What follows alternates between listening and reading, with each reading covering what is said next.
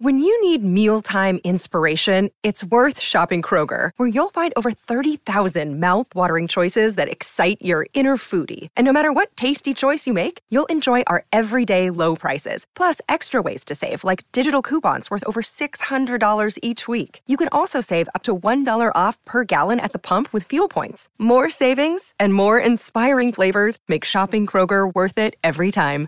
Kroger, fresh for everyone. Fuel restrictions apply. 630 CHED Inside Sports with Reed Wilkins. Weekdays at 6 on 630 CHED.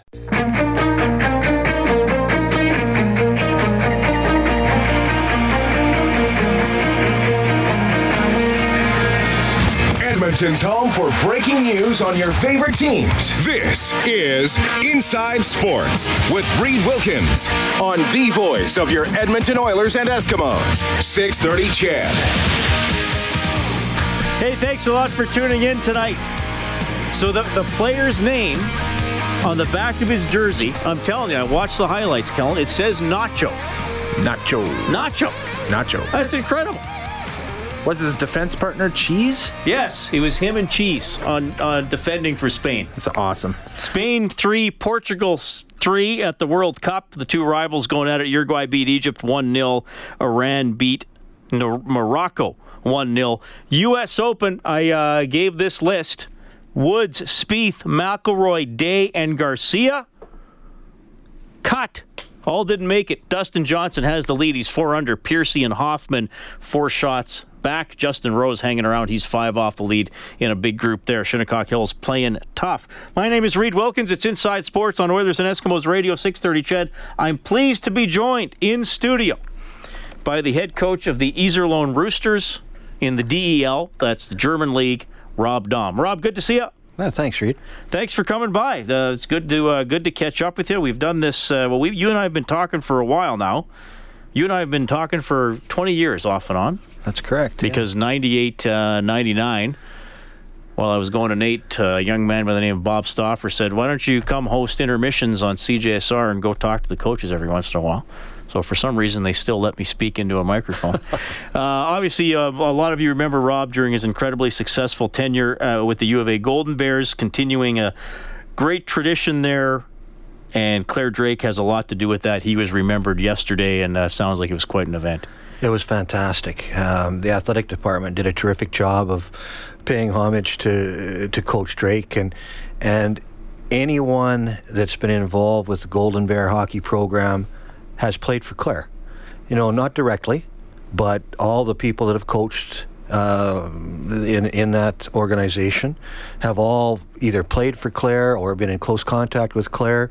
So, despite the fact that they haven't necessarily played directly for him. They've all been influenced by him, and I mean, he built the program. Everybody understands and knows that, um, and everybody just tries to do whatever they can to to keep it at a high level. And it was a a lot of ex-players were there, a lot of hockey dignitaries in other parts of the hockey world were there, and it was. Um, uh, a, a, a terrific afternoon, despite the circumstances. Usually, those those type of things can be very depressing. This wasn't at all. It was a celebration of life, and it was definitely that. It's amazing with with university sports. I mean, I guess let's take the Montreal Canadiens of the 1970s. We all know Scotty Bowman's impact, and he's still celebrated, but it doesn't necessarily have a lot to do with what the current Montreal Canadiens are doing. Clare's, like you've referenced, Clare's impact is still felt. I mean, Ian Herbers talked about meeting him for coffee a few years ago at Tim Hortons, and Coach Drake shows up with a notes on penalty killing and then is drawing plays on napkins. Like it's it's amazing. Well, that was that was just the type of person that he was. He was continually coaching, uh, and and it's been said many times he was way ahead of his time, and there's no debating that. Things that he was doing when I played there, which is hundred years ago, are now commonplace uh, at the highest level of hockey, and and they weren't at that time. The game has changed dramatically, uh, and he was doing the things that they do now then and um, and he's had an influence not only at the University of Alberta, which everybody is very aware of, but he's had influences as, as many coaches would attest to, uh, coaches all throughout uh, the world uh, at the highest levels, and and uh, he was definitely a man that was ahead of his time, a pioneer. um, and uh, everybody benefited having known him. Now, was that because a lot of people, and I'm not saying it was just this, but a lot of people emphasize the penalty killing when they talk about his. But what what would you was that would that be it for you, or what would you say stands out maybe for you know for the average fan listening? Well, he he just had it. Uh, he, I mean, I, I the penalty killing is one thing that everybody has, has referenced, but I mean, he wasn't strictly a penalty kill guy. He he knew the game inside and out, all parts of it. Um, I mean, whatever part of the game you want to discuss, he was an expert on it, and um, so he may be. Uh, people have reached out to him because of, of the penalty killing for whatever reason. I'm not sure why they've they've uh, centered on that, but they could have equally have done that for any part of the game and and received the same type of uh, uh, intelligent uh, advice and and what have you in any in any part of the game. So um, he was just uh, he was a hockey genius. Rob Daum joining us on Inside Sports, uh, former Golden Bears coach, remembering Clare Drake, his celebration of life yesterday. And uh, your year was uh, was an interesting one as you coached the Iserlohn Roosters uh, in Germany, top uh, great European league. Now. Uh, you had been coaching in Austria for several years. had a, had a good run there. Was it five seasons you wound up there? Six seasons. Six seasons you wound up there, which is pretty good life. Uh, pretty good run for a coach in any in any league They go six seasons. Uh, now you but you started this year without a coaching job, Correct. and then you went over mid October to take over the Roosters, and obviously they, they hadn't done well out of the gate. What what's that experience in like stepping in? Teams probably little little down in the dumps, and now you got to go in and uh, take over a group of guys who maybe aren't feeling good about themselves. Well, it's it's a really interesting experience. This is the second time that I've done it. I did it uh, once in the Oiler organization when I went to Springfield uh, in February to to uh, uh, take over the the American League team, and it's you're right. You're usually well. You're you're always coming into a desperate situation. When I went to Iserlohn, they hadn't won a home game yet. Oh. So usually, there, if, if anything, you're having some type of success at home. They had marginal success on the road, but they hadn't won a home game uh, the entire time that uh, uh, that I until I got there. It's uh, uh, it's um, uh, it's, re- it's it's really difficult to to describe the the circumstances. You just have to go in, and you can't do as much as you want because you're in the middle of a season. And this year in the in the DEL, the the regular season was really condensed because of the of the uh, Olympic break. So there was even less time to uh, put in the things that I wanted to put in to make the changes that I wanted to make. So you just uh, chip away at it. Uh, the most important thing is is that when you do come in, you've got a captive audience. Uh, they've just had someone removed. Uh, obviously, that's an act of desperation, um, and the players in in in the cases where I went in, it's only been a couple, but they're usually open to trying to turn things around, and that's a positive thing. And and um, so you uh, you go in, um, and my perspective was I had a plan as to how I wanted to have things done, and then I wanted to implement that as as quickly as I possibly could. But the biggest thing is, it's not the, uh, dealing with the things that are happening on the ice. You have to deal with the attitude. And as you mentioned, um, teams are normally down, and uh, hopefully the, the change picks them up a little bit. And then if you can um, provide some things that have a little bit of success, then you can maybe gain some momentum moving forward. I, I'm curious. I, I love I love this question about how you as a coach work on the attitude because I. As I'm sure you know, Wally Buono is an outstanding interview, coach of the BC Lions, CFL legend, and he always says, "I don't prepare players for games. A lot of these guys have been playing football since they were six, seven, or eight.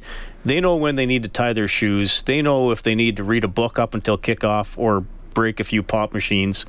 Um, but the coach can can set a tone. So, how's your approach towards attitude and player preparation? What, how do you try to influence it? Well, I think what you need to do, you, and, and I agree 100% with what you just said. The the player as an individual, he has to prepare himself to play. And I mean, you always hear that oh, the coach came in and he motivated the team and. I don't. Uh, the coach comes in and, and he says some things, but the players motivate themselves. Whether they react to the coach's comments, that's their choice.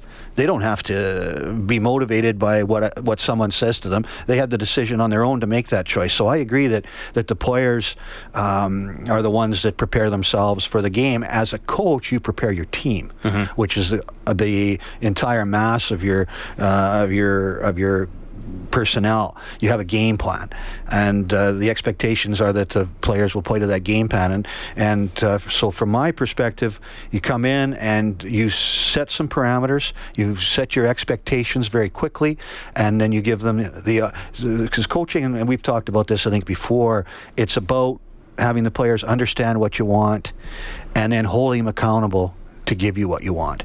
And so they, they can't be held accountable until they know what your expectations are and what you want from them. So that's the first thing. And when you come in new, you have to be real quick to establish what you want and then uh, move forward from there. Rob Daum joining us in studio. He's going to stick around because I want to ask you about the quality of play. You've coached in a couple of European leagues. That's always an interesting one. It is 7.15 Inside Sports on CHED. This is JC Sherritt from your Edmonton Eskimos, and you're listening to Inside Sports with Reed Wilkins on 630 Ched. Good game by J.C. Sherritt last night. Missed almost all of last season with an injury. Remember, he got hurt in the very first game. He was strong last night. Did a good job on Andrew Harris. Eskimos pulled it out 33-30. Home opener one week from tonight against Hamilton. And remember, 70th season for the Eskimos. The 50-50 draw will start at $70,000 for that game. And we love our 50 50 in Western Canada, so it's going to get big. My name is Reed Wilkins. Rob Daum joining us in studio, coach of the Iserlohn Roosters in the German League.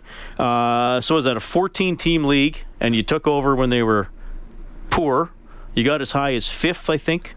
Wound up, uh, what was it, ninth, and then you lose the, the qualification round to get into the top eight. Yeah, we actually finished. We finished eighth. Well, finished eighth. Yeah, sorry, so seven to, seven through ten. Oh, we do a play-in. and the top six teams make the playoffs. Um, and then we, uh, you know, we lost in that in the play-in, but. The, the league was incredibly competitive and incredibly close. We we finished in eighth place. Had we won one more game, we'd have finished in fifth. Oh, wow. So, so the difference between fifth and tenth was five points. Yeah. So uh, and, and it was like that through the entire season. And and the DEL is there's no salary cap, and there's no draft. So the budgets dictate in most cases. It was you know before the NHL went to the salary cap. You had you had the teams that spent all the money trying to, to build their teams, and it's the same thing uh, in Germany.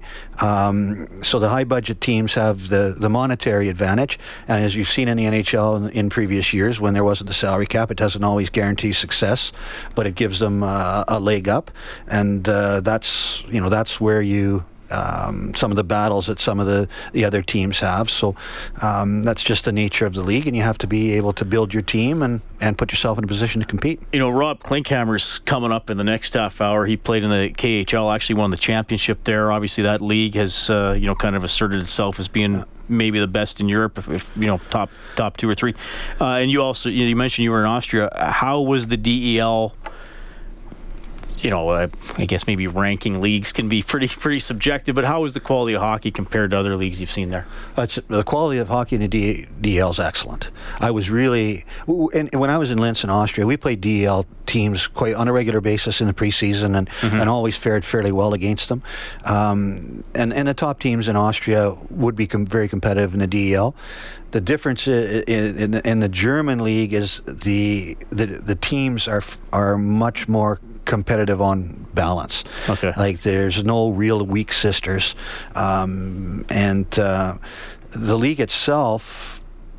The KHL and the Swiss league, or sorry, the, the Swedish leagues are, are in my in my opinion the top two leagues, and then after that Switzerland, um, the DEL and Finland are very very comparable. I think that if you said one league was better than the other, um, you could say that, but there'd be an argument that somebody could make for either one of the other two leagues. So, um, and it's a very high quality of play. I think that.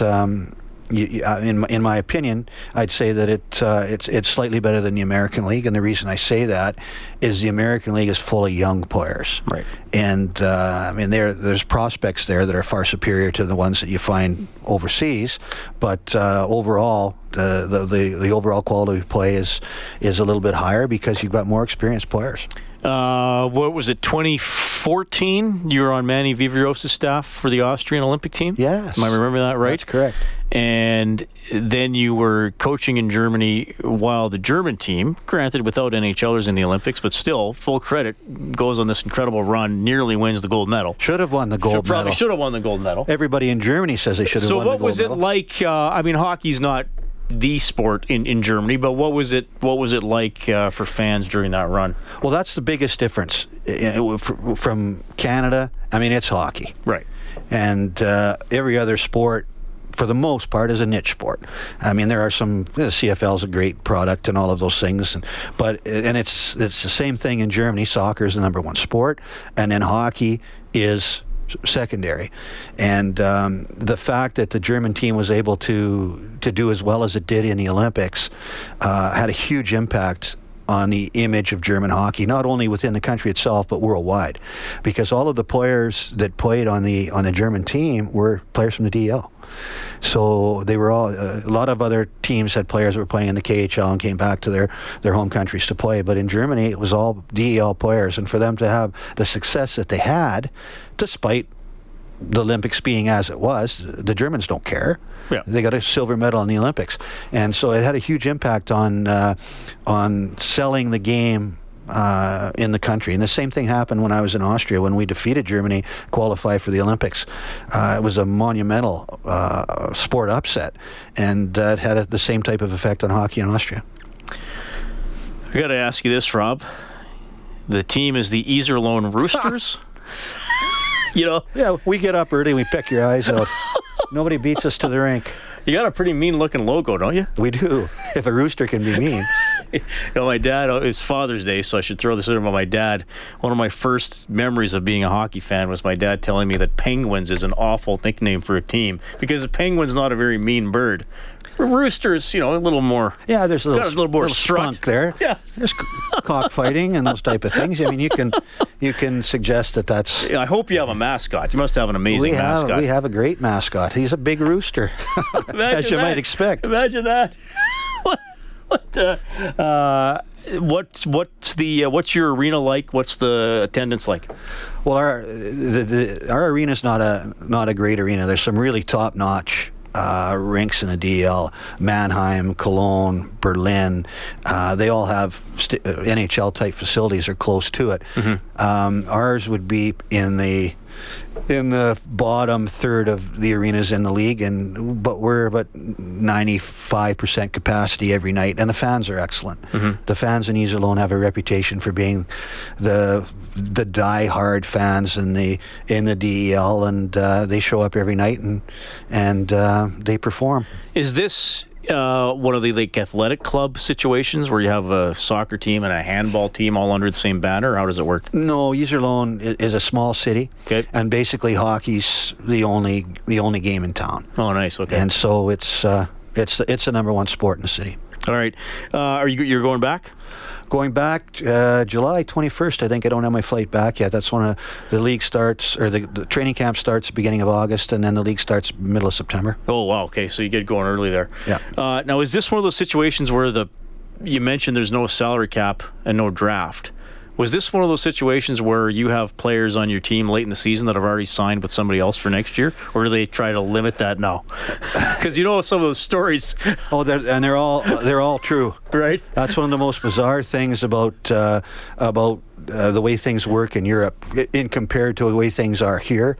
There's uh, those things happen on a on a regular basis. It's not unusual. When when I was coaching in Linz, we had uh, we were playing the finals, um, and we already had a player that had signed in, in Vienna for the next season. So that happens uh, on a regular basis. Uh, there's always uh, a, a gentleman's agreement that you're going to not talk to players until after the season's over. But Yeah, right. uh, yeah, exactly. It, it never works that way. So, and it, it's it, it's very people people in in Canada are familiar with the way the NHL works. They wouldn't be able to comprehend the things that happen with regard to that in Europe. Rob, uh, thanks a lot for coming in. It was great to catch up with you. All the best with the Iserlohn Roosters next season. We'll talk again. Thanks, Reed. Rob Klinkhammer is coming up inside Sports on Ched.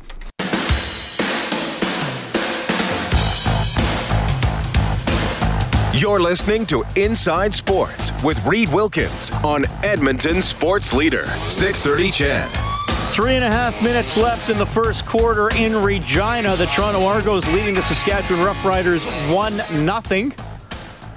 But the Riders second and nine from the Toronto 21. Collaros scrambles, short pass is complete, but short of the first down. Flag on the play, so we'll see if the drive keeps going or not. Big thanks to Rob Daum for coming in studio. We'll keep following him with the Iserlohn Roosters in Germany. The uh, U.S. Open, Dustin Johnson looking good going into the weekend. He has a four shot lead, only player under par as he sits at uh, four under. Thanks to everybody at the Links in Spruce Grove today, all my colleagues here at 630 CHED, all the volunteers with Santa's Anonymous, the Gary Drager Memorial Golf Tournament raising $20,000 for 630 CHED Santa's Anonymous. Well, we'll continue our European vacation, so to speak. Former Edmonton Oiler Rob Klinkhammer spent the last season in the KHL and got to play for Canada in the Olympics. Rob, welcome back to the 630 CHED Airwaves. How are you doing? I'm doing great. Thanks for having me. Well, it's good to have you on the show again. Obviously, got to know you a little bit during your uh, your stint with the Edmonton Oilers three, four years ago, and I know a lot of people were cheering for you in an Olympic uniform a few months ago, and you had a pretty exciting year in the KHL. I want to I want to get to, to all of those things, but first, uh, you know, how, how, are you and your family doing? I remember uh, you, you had a you had a son while you were playing for the Oilers. How's everybody keeping? Yeah, we're doing awesome. Um, I have two boys now, um, so you know life's pretty busy. Just chasing them around. Uh, they're about three and one years old, so um, just enjoying being home for uh, what's left of the summer and. Uh, yeah, nothing, nothing too fancy. Just living a simple life, I got in Lethbridge. Yeah, well, that sounds good. So uh, I know people will appreciate that you're, you're still uh, coming home for the summers, and, and, you've kept Alberta and Lethbridge as your home for sure. You know, tra- traveling in the NHL is, is one thing, and, and being away from your family sometimes. But it, was it a? It must have been a totally different experience playing in Europe, or did the family get to come uh, be with you a, a little bit at all? What was that like? Uh, yeah, no, the family definitely comes with me. I don't know if I could, uh, if I could go like a few years over there without them, it'd be, uh, it'd be too hard. Family's number one for me. You know, just being with my wife and kids every day kind of helps you get through hockey, and it takes your mind off of everything. So, um, yeah, like you said, the travel's a little different over there. It's uh, traveling over there, the other side of the world, is a pretty tough day on you know, it's tough on myself, but it's uh, it's hell on the kids and stuff. And then doing the time change just kills my wife, trying to get them adjusted and stuff. So it's not a very fun week, but uh, we uh, you know we get through it, and uh, it's all worth it.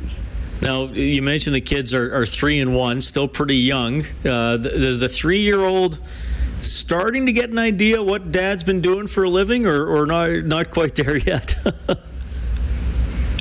Uh, nah. Well, he he knows I play hockey. Like he uh, he gets to come to the hockey games and he enjoys himself. But he he really likes it because he gets like popcorn and burgers and an ice cream. Like he kind of knows the routine. Like first period he gets a burger, second period it's a popcorn, and then dessert later. So I think that's the part he enjoys about it the most.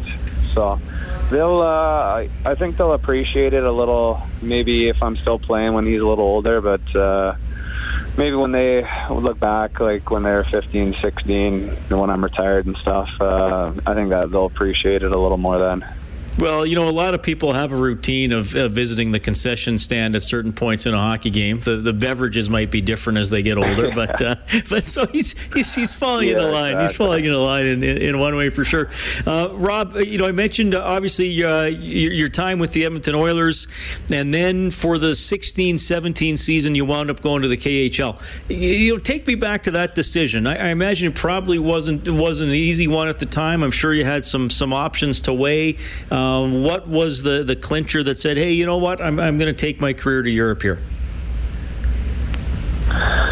Um, well, I just I kind of felt, uh, unfortunately, my time in NHL had come to an end, um, and I didn't really want to go, you know, in the minors and try and, and grind it out on a two way and just to for a couple, you know, for like a call up for like ten games and just be stressed about that the whole year.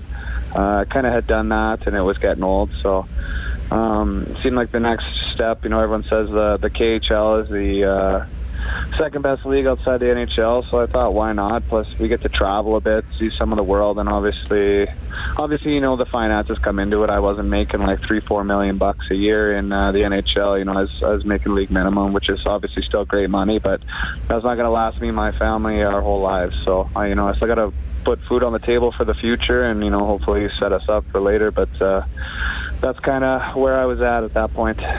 Rob Klinkhammer joining us tonight on Inside Sports. So you, you go to the KHL. Uh, I know uh, Minsk first, and then and then Kazan, and when we'll get to the great year you had with Kazan. What was the the biggest? I mean, I know you touched on some of the, the time changes and family adjustments. what was the biggest adjustment once you got to, to Russia and the KHL? would you say it was a hockey adjustment, or would you say it was lifestyle adjustments? Everything. Yeah. um, everything's a huge adjustment over there.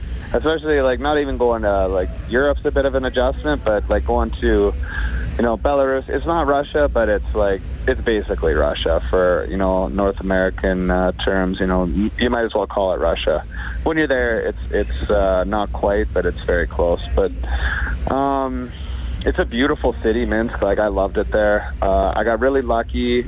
Uh, we had a North American coach uh, Craig Woodcroft and the staff and stuff. So that was huge for the adjustment of me because uh, hockey there is very, very different. And, you know, you see a lot of guys go over there and it's just the style is so different. Um, it takes guys a long time to adjust. And as an import in that league, you have, uh, you got a lot of more pressure on you. And if you're not, if you're not producing or you're not fitting in right away, um, you know, you'll be out of there at some point. So um, it was huge to have like a good city. We had a lot of North Americans on the team. I think when I went there, we had about six or seven imports, North American coaching staff that uh, were really patient with me and worked with me and helped me adjust. So um, that that was huge, and obviously the lifestyle completely different. Obviously, the uh, the language barrier is is the biggest issue. Um, you take communication for granted, living in North America your whole life, and then you go over there and you, you can't even ask like where the toilet is or where a grocery store is. So it's kind of things you got to get used to. You, you pick up a little bit of language, just how to ask for certain things, and um, just the differences in culture is always a bit of a shock at first. But we adjusted uh, fairly quickly, and I mean we're still adjusting. Things are done so differently there, but um, it's it's been a pretty good adventure for for our family. Um, I, I, you know, I, I, never used to ask this question, but then a few months ago, I was interviewing Tyson Nash about playing in Japan, and I asked him this question, and I got an incredible answer. So I'm going to ask you: What was the cuisine? Was the food something you had to get used to, or, or what happened on those lines? you know what? I was actually, I obviously you hear horror stories and stuff, um, but I was pleasantly surprised. Uh, the restaurants there in like if you go to a nice restaurant in Russia or Minsk or that part of the world, the food is so good. So going out to eat, the food is amazing, um, in my opinion. And then uh, the grocery stores are a bit of an adjustment. They just the selection isn't there. Um, there's not, you know, not everything's going to be there all the time. If there's a box of cereal your kid likes and they have it there, you got to buy like four of them because it might not be there for three months. So oh, okay. just little things like that. That's a little a little strange to me. Um, things that you know you picked up from the other imports. They say, okay, you like this, and I, I became a bit of an importer exporter, which is kind of funny. So I would uh, buy the snacks my kid like whenever we would go to a European city, I would go out and buy the snacks that he would like, or uh, I really like to drink uh, organic coffee, so I would bring a whole bunch of that back. Uh, a funny thing is like peanut butter and almond butter, like that's really hard to find over there. So I'd have to bring back like a suitcase of peanut butter and stuff. So little things like that is kind of funny. But I actually found the food uh, quite similar, and I, like I said, I was really surprised by it. Interesting stuff. A suitcase full of peanut butter. That's that's quite an image. Hopefully in the jars, right? Not just poured out yeah, into the suit. Yeah, it was in the jars. nothing, nothing's broke yet. I'm still doing that where I am. So, you know, knock on wood. Hopefully nothing breaks, and you don't want peanut butter oil all over your. Uh, close when you get back. Uh, Rob Klinkhammer joining us on Inside Sports. Uh, hockey wise, you know the standard question obviously is is is the different ice surface. You're, you're uh, you know you're a really fast skater. I don't know if that was uh, an adjustment for you. I know some players say, well. Uh, something that might be considered a good body check in the NHL might be a penalty in some European leagues. What were some of those things like? Um, I I wouldn't say the body checking per se. Um, obviously, it's much less physical in the KHL. I can't really speak for other leagues uh, about the physical or physicality of everything, but um, just the, the style of the KHL is so unique to anywhere outside of the world. Um, last year in Minsk, we went to the Spengler and like we were playing the Swiss teams, and it was so much faster than the KHL. Um, the KHL is very slow, controlled. I wouldn't say very slow, but it's it's much slower, controlled. Uh, a lot of trapping. Um, you know, there's not a ton of like heavy forechecking, or uh, like I said, there's there's not a lot of big hits. You can still get caught out there, so you got to keep your head up. But that's not the main thing. Like it's all about puck possession, and you know the top teams. Uh, see St. Petersburg with Kovalchuk and stuff. They'll turn back in the neutral zone like three or four times and not even think about it. 95% of the time, it's getting dumped in. Whereas here, you know, there's there's still dumping and chasing, but there's not nearly as much, and there's a lot of turnbacks, a lot of trapping, and waiting in the neutral zone. Okay, yeah, uh, let's let's touch on, on the Olympics here. Obviously, the NHL didn't go, and that opened the door for guys like you who were, who were playing in Europe. When when you first even thought Rob and saw your name on the on the list of being a candidate, must have been pretty exciting. I mean, was that? Uh, I, I assume that must have been a goal for you to make the team. How how was it like, sort of going through that process of trying to stand out and, and try to be picked for the Olympic team? Yeah, so um, obviously it was very nerve wracking, and um, when uh, that got set in stone that the NHL wasn't going, I obviously really wanted to go. It's the opportunity of a lifetime, and something that I never thought I'd have a chance to do. Um, so I got to go to one of the first tournaments. It was in Sochi in August, um, and it was just awesome being there. That was the first time I'd ever got to put on a Canadian jersey. Uh, you know, 31 years old, never had a chance at the international play, so it was thrilling for me. Just even that tournament, just to put the jersey on was such an honor. Um, but then we, you know, we had the tryouts. I think we had three more tournaments during the year and a ton of exhibition games, and I ended up getting selected. Uh, and I can't say enough good things about it or Hockey Canada. Um, we got treated so well. They took care of us, you know, obviously amazingly. Um, it's funny we were we were treated was uh, by far the best out of all the international teams. Um, Hockey Canada did a great job, and um, it was an experience of a lifetime. Like I say, you know, just everything from just living in the village to uh, opening ceremonies. Obviously, the, ho- the hockey was incredible. Um, it didn't really, it didn't finish the way we wanted. Obviously, uh, I think everyone remembers that game against Germany, which is really unfortunate. But uh, obviously, I wouldn't trade that experience in for anything in the world. Where's the bronze medal right now? uh, it's sitting in my house. I get I get asked that question a lot. I think it's just sitting in uh, my bedside table or something. Like I got it, and I, I take it around to my family and stuff like that. But uh, you know, it's just in my house right now. Uh, maybe we'll get it framed up later something like that. But it's it's pretty cool to have an Olympic medal. Amazing stuff. And then obviously you go back to your club team. Uh, I mentioned you, you in the KHL. You, you wound up with uh, Ak Bars Kazan, and you guys won the championship. And you scored the, the championship clinching goal. I mean, what what, what an ending to the season. Yeah. T- tell me about that. Tell me about the goal because I think it was a one nothing game, and you got the only goal. What was what was the goal like? What was it one like to win the championship in that league? Um, yeah, it was uh, it was amazing. Um, I, I haven't had that much fun playing hockey. Um, I never thought I'd go to Russia and have that much fun, but the playoff run for us was just awesome. Uh, I think probably like 90% of our games were one goal games, um, all four rounds. It was everything was super close, but we just uh, ended up coming up on the right side of a one goal game every night. So it was obviously very stressful and, and thrilling, but I had a ton of fun. And um, the last goal was just I was just standing in front. We're on the power play. I'm a net front guy, and it, I actually uh, Anton Lander, uh, former Oilers legend, was uh, working the half wall there, and he kind of just threw it in front, and I got a stick on it, tipped it in. I it might have went five hole or into the goalie's pad or something, and that was uh, that was a championship goal. So it was simple, you know, just like my game is. But uh, you know, I got lucky and got to ended up getting the winner there. Awesome stuff. Uh, what, what was the celebration like? Anything like what the Capitals have been doing with the Stanley Cup, or maybe a little different? no, it wasn't that crazy. Uh, it's kind of funny. It seems a lot like there. Theo Ovechkin and you know those guys I'm following on social media. They're having the time of their life, so good for them. They they uh, deserve it. But um, No, it was right after the game. We had uh, a big celebration, and Russian parties are a lot different than North American parties. It's like really, uh, there's always entertainment, like live entertainment. So there was like break dancers and um, like guys like working like uh, bartenders that do like the spins and flips with the cups and bottles and everything, like kind of like Cocktail, that movie with Tom Cruise, and and then there was like a light show and like karaoke. It's it's kind of wild. But then we didn't do anything for like a week, and uh, we ended up all just going home.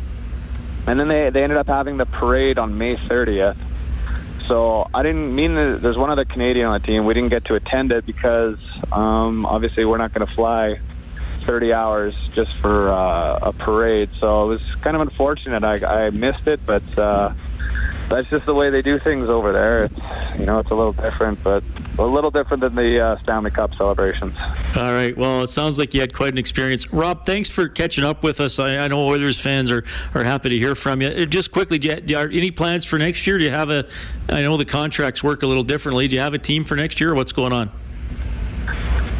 Uh, yeah, I'm going back to Kazan actually. Uh, when I got traded there, I re-signed a two-year deal there, so I'm back in Kazan for another season, and uh, you know, hopefully we we can do another deep playoff run. I've, I've enjoyed my time there. Uh, it's a great setup for the family. It's a really nice city. So uh, I head back in about three or four weeks here, and then start the season up again. Well, Rob, thanks a lot for making time for us here at Inside Sports. It's always a pleasure to talk to you. You had an incredible season. All the best to you and your family. Yeah, thank you very much. Appreciate you having me. That is Rob Klinkhammer. Man, great to catch up with him. Quite a uh, year he had in the KHL and playing in the Olympics. While we were doing that interview,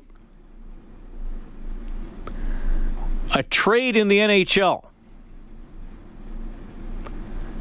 And it is Alex Galchenyuk being traded by Montreal to Arizona for Max Domi. Alex Galchenyuk, third overall in 2012. Max Domi, 12th overall in 2013. Their uh, recent goal scoring stats, uh, not comparable.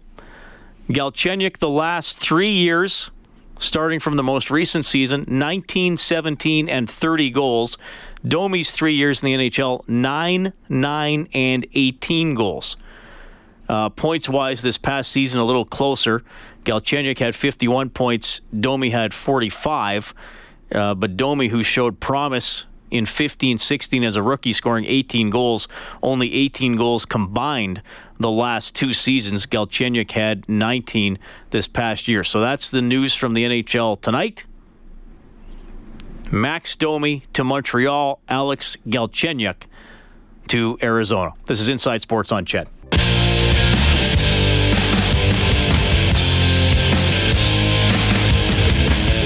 Your home for breaking news and expert opinion. Inside Sports with Reid Wilkins on 630 CHED.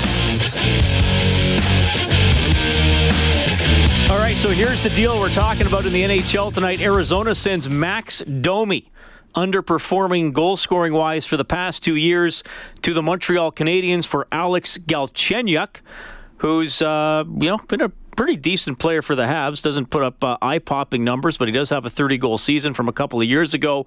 Uh, Max Domi is uh, a restricted free agent. Alex Galchenyuk has two years left on his contract. Does make quite a bit of money, $4.9 million cap hit. So that's the deal tonight. Alex Galchenyuk from Montreal to Arizona, Max Domi from Arizona to Montreal. U.S. Open, two rounds in the books. Dustin Johnson has the lead. He's four under par. Scott, uh, Scott Piercy and Charley Hoffman are both even. So a nice four shot bulge for Dustin Johnson going into the weekend. The Rough Riders lead Toronto 4 1 halfway through the second quarter in Regina. Two more CFL games tomorrow Hamilton in Calgary and Montreal at BC. World Cup today, Spain and Portugal. Great game. Tied 3 3. Ronaldo with a hat trick for Portugal. Uruguay over Egypt 1 0. Iran, meet, uh, Iran beat Morocco 1 0. Just checking the Edmonton Prospects game here. Uh, they must still be in a delay. because the scoreboard for the Western Major Baseball League has the game scoreless in the top of the first.